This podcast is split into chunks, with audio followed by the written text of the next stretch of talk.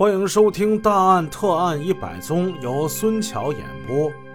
这世界上有这么一个词儿，这个词儿是刑事警察们感到头疼和烦恼。什么呀？这个词就叫积案。一起重大的刑事案件，日久年深未能侦破，除了表明案情这复杂、侦破工作的艰难之外，似乎还在说明着刑事警察们的无能和懒惰。一起积案足以从反面抵消他们迅速侦破十起案件的荣誉。一位刑事侦查员坦率的就说过：“我呀，宁愿去破十件新案子，也不愿意碰一件积案。这积案如果是命案的话，那就更引起人们的关注了。”那可能意味着被害者冤沉大海，犯罪分子缉拿无望，案子也就成了千古之谜了。破案难，破积案更难。当1991年即将离去的时候，沈阳市沈河区公安分局传出了令人振奋的消息：一起发生在十年前的杀人抢劫案。经过侦查人员百折不挠、锲而不舍的努力，终于告破了。长期逍遥法外的犯罪分子被捉拿归案。围绕着这起重大的命案，人们早已冷却下来的热情重新燃起，交口称赞人民卫士的功绩，称赞这当代的福尔摩斯。这事儿啊，还得从前边说起。一九八三年的春夜。繁华闹市区，华灯初上，流光溢彩。虽然夜幕已经垂落，但改革开放给中街带来的繁华，那自不必说了。即使入了夜，也不减白日。马路上人来人往，笑语不绝。忽然，从北面路口中街副食品商店小波门市部门前这位置，就传来了两位老妇的悲嚎。这哭声啊，悲切又凄凉，与周围祥和欢乐的气氛显得极不协调。我的老头子啊，死的太惨了！他这一哭，行人们能不听得见吗？大家循声望去，只见浓浓的夜色之中，两堆冥纸正在熊熊燃烧。红色的火光映照出这两位老妇面纹深深、泪痕斑斑的脸。飞扬的纸灰在空中翻动，打着旋儿。在他们身旁垂立相陪的亲人，同样也是面容悲伤，泪光闪闪。离得远的人都能听见他们在那哭嚎：“死的冤呐，被谁害的呀？被谁害的也不知道。”他们大概说的就是这些词儿吧。声音是时断时续，此起彼伏。这地方这是商业区啊，他们悲凉的声音使那些从商店、舞厅、影剧院里边走出来的人一下子很难适应。好奇者就围了过去。很多人暗暗猜想，怎么跑到商店门口来，跑这儿来烧纸了，跑这儿来哭了。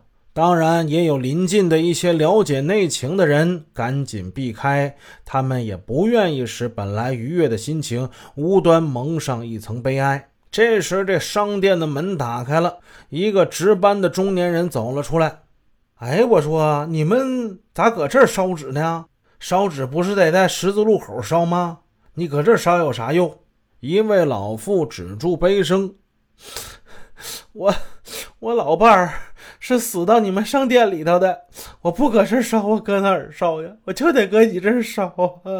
”另一个老妇也哭了：“哎，要不是在你们这儿给你们商店打更，我老伴儿能死吗？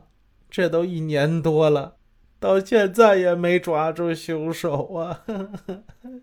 哎，我我这是劝你们呢，真是值班的人其实也不太敢惹这两位老妇，缓和了一下口气。要说破案这个事儿吧，那得靠公安局，跟俺们商店有啥关系啊？你别搁这哭了呗。公安局咋的？公安局那帮人也是白吃饭的。老妇愤愤地说：“ 那公安局、派出所，我都跑了不知道多少趟了，哎，怎么就查不出这个杀千刀的呀？一年多了啊！”旁边那老太太哭得更伤心了：“我的老头子啊！我的妈呀，这是要唱！”值班的人心慌了，不敢得罪他们，索性啥也不说了。他尴尬地站在一旁，进屋也不是，不进屋也不是。好奇的人寻着空就走了过去，向值班的人打听究竟是咋回事。值班那人说：“哎哎，你们说说啊，我搁屋里头值班，你说他们搁这门口又烧纸又是哭，你说烦不烦人呢？”旁边群众就问是咋回事，值班的人就说了。这不是嘛？一年以前嘛，我们店里头就就杀人案嘛，俩打更老头全死了。哎呀妈呀，那个惨呐！哎，随着值班人的追溯，一起惊心动魄的杀人案仿佛重现在人们面前。那是一九八二年三月三十一号五点四十分，这天还是蒙蒙亮的。从外面就驶来了一辆道奇里手推车，这车上啊装的是豆腐，散发着热气。每天早上这个时候，副食品商店的运输工人小童就来给小波门市部送豆腐。天长日久，他就跟这个商店打更的两位长者，一个老万头，还有一个老吉头，跟他们俩混熟了。每当他的豆腐车往店门前一停，老万头、老吉头出来帮忙卸豆腐，有时候还能给小童抽支烟呢，或者请他进屋先歇歇脚、缓缓乏。这一天，小童把这十五板豆腐很快都卸光了。卸光了豆腐，又把昨天卖完的豆腐板装上车。哎，这么长时间不见两位长者出来，这是咋了？昨天晚上喝酒了，睡得挺死。小童自言自语，上前叫门，必须得把这俩人叫醒啊，因为他们得往这货单上啊盖个戳。这意思呢，就是这货已经收到了。哎，可是用手一推门，门居然是自己开了。小童走进店内，往打更人住的这办公室走去，又一推门，呀，这门也没拴上。他边往里走就边喊：“万大爷，万大爷，咋睡得这么……哎哎哎哎哎！”话还未了，他借着西窗射过来的微光一看，那分睡在短炕和用凳子临时搭的床铺上的两个打更人，头上半身那全是血呀，早已是气绝身亡。